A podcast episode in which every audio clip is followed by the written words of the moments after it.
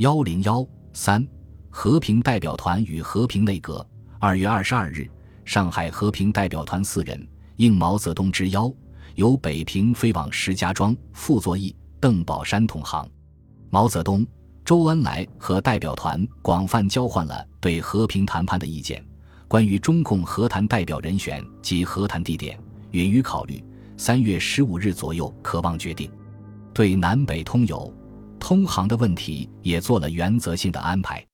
二月二十四日，毛泽东、周恩来和颜惠庆、邵力子、张世钊、江庸的非正式的谈判达成了八点秘密协定。这个协定只交给李宗仁：一、谈判以中共与南京政府各派同数代表为之，地点在石家庄或北平；二、谈判方式取绝对秘密及速以速决；三。谈判以中共一月十四日声明及所提八条为基础，已经成立协议，立即开始执行。其中有些部分需待联合政府办理者，在联合政府成立后执行之。四、谈判协议发表后，南京政府团结力量，与中共共同克服可能发生之困难。五、迅速召集新政协，成立民主联合政府。六。南京政府参加新政协及参加联合政府之人选，由中共与南京政府商定之。七、南方工商业按照原来环境，依据中共城市政策，充分保障实施。八、有步骤的解决土地问题，一般先进行减租减息，后行分配土地。同日，代表团飞回北平，上海和平代表团在北平接洽，进展良好。李宗仁曾向外界透露，据接近李代总统人士十九日晚谈，只要毛泽东正式的言请，李代总统可以考虑亲自到北平一行。二月二十七日，上海和平代表团从北平飞回南京，刘仲华也随行，以便向李宗仁汇报。代表团发表了早已准备好了的书面谈话，同仁等深觉和谈前途虽困难尚多，而希望甚大。此行任务可告终了，因其难选，已向李代总统报告后再行返沪。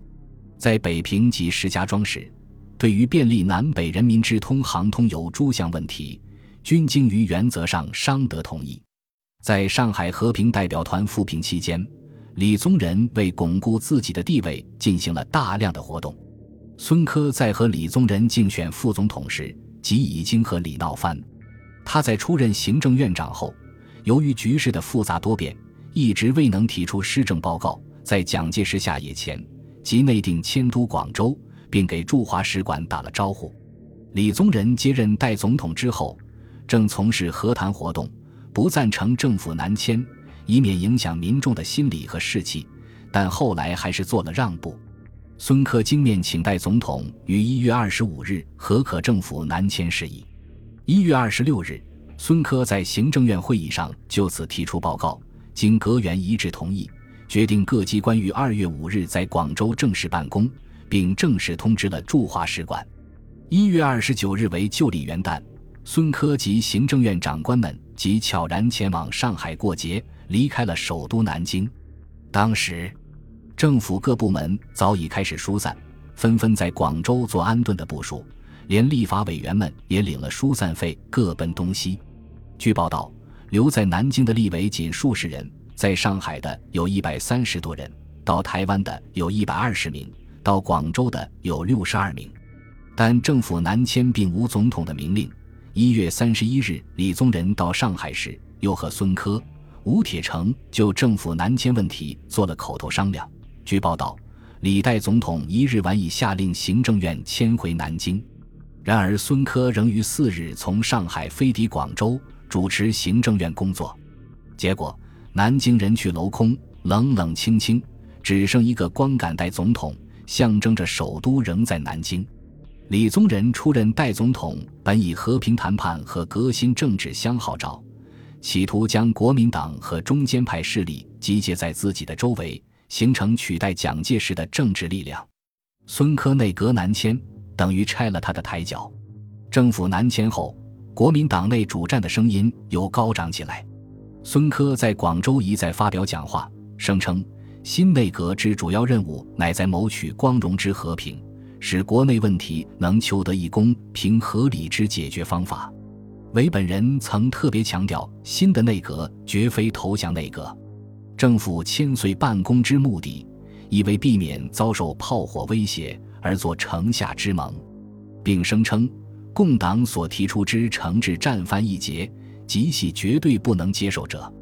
如此仅系争执上之讨价还价，则容可商讨；为求获得永久之和平，双方必须以平等资格进行商谈，条件则应公平合理，为全国人所能接受者。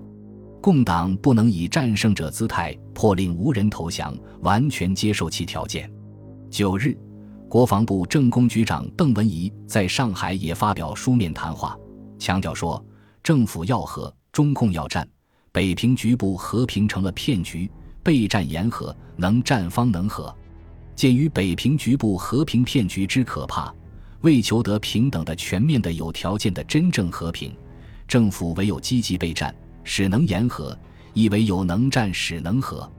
这对李宗仁的和谈方针也是一个严重的牵制。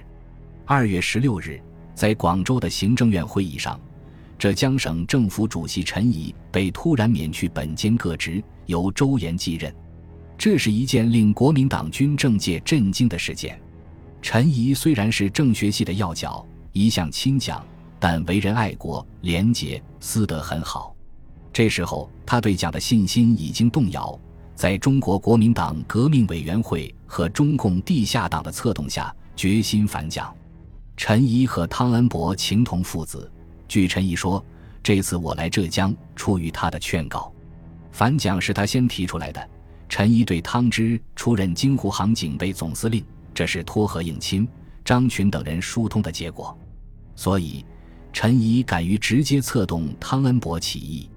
一月二十八日，陈毅派自己的外甥丁明南到上海见汤恩伯，递交了一张开列条件的纸片，甲释放政治犯。停止修筑工事，保护一切属公财物不得破坏。一、按照新民主主义原则改编所属部队，取消城城城，给予相当职位。丁遵陈仪嘱咐，还向汤口头提出开放长江渡口，迎接解放军过江。汤回答说，他左右蒋介石的耳目很多，时机尚未成熟，并表示不日去杭州面谈。但汤恩伯出卖了陈仪，向蒋介石告密。陈仪被免职后，仍不相信汤会出卖他，以为是平常的任免。当蒋介石打电话要他去奉化时，他不愿意去，找借口先到上海。二月二十三日，陈仪在上海被国民党特务头子毛森拘捕，后被押往衢州监禁。一九五零年六月十八日，在台湾被杀。对于陈仪的撤职拘捕。李宗仁竟在事先一无所知，完全是蒋介石在幕后操纵。立法院长童冠贤、监察院长于右任是支持李宗仁的和谈主张的，反对孙科将政府南迁，并主张立法、监察两院在南京赴会，而孙科则要求两院同时迁往广州。于右任、童冠贤曾于二月七日前往广州，争取两院在南京赴会，但一时没有结果。至十二日回到上海，在南京、上海的立法委员和监察委员纷纷指责孙科将行政院擅自搬到广州，造成了府院之间的矛盾。在京沪的立法委员即决定在南京赴会，政府分裂对李宗仁的总统地位和施政方针的贯彻是一个重大的打击。孙科把政府机构迁往广州，在当时的国民党政界也不得人心。普遍认为这是阻碍和平。为了赢得必要的支持，李宗仁一方面派广西省政府主席黄旭初、黄绍竑先后于八日、九日到广州弥缝矛盾，邀孙科早日回京，并和粤系将领商谈粤桂合作；一方面通过阎锡山向蒋介石疏通，解决府院矛盾。蒋介石于二月十七日爽快地向阎锡山表示。立法院地点仍设广州，行政院重要部会主官应驻南京，但其机构仍在广州。李宗仁既欲便以孙科院长与其另觅人选，协调府院，反不如由李宗仁自行决定行政院长，使彼能完全肩负责任。各方面协调成熟。二月二十日，李宗仁飞抵广州，开始南巡。据公开消息报道，李代总统此次赴穗，系邀孙院长来京共商大计，并邀请在穗立委来京，并征询去等对当前大局之意见。李宗仁在广州发表谈话称：“今全国人民既一致主张消弭战火，则继续战争即为违背民意。因之于不特愿为和平尽其最大之努力，而对和平之必然实现抱有无限信心。”余更相信，在全国同胞陷于水深火热中之今日，无论任何党派，必须接受大多数人民之和平要求，否则民怨所及，终必失败。余希望全国同胞为谋自身幸福计，共同奋起，协助政府促成和平之实现。桂系和粤系将领在历史上曾有多次反蒋的合作，李宗仁到广州争取到粤系将领的广泛支持。迫使孙科同意返回南京。二十二日，李宗仁飞往广西桂林，安排后方。二十四日到长沙与程潜洽谈。二十五日经武汉回到南京。他在武汉表示，努力谋和，意为政府今后重要措施。只要全国上下能集中力量争取，相信和平终必实现。本集播放完毕，感谢您的收听。喜欢请订阅加关注，主页有更多精彩内容。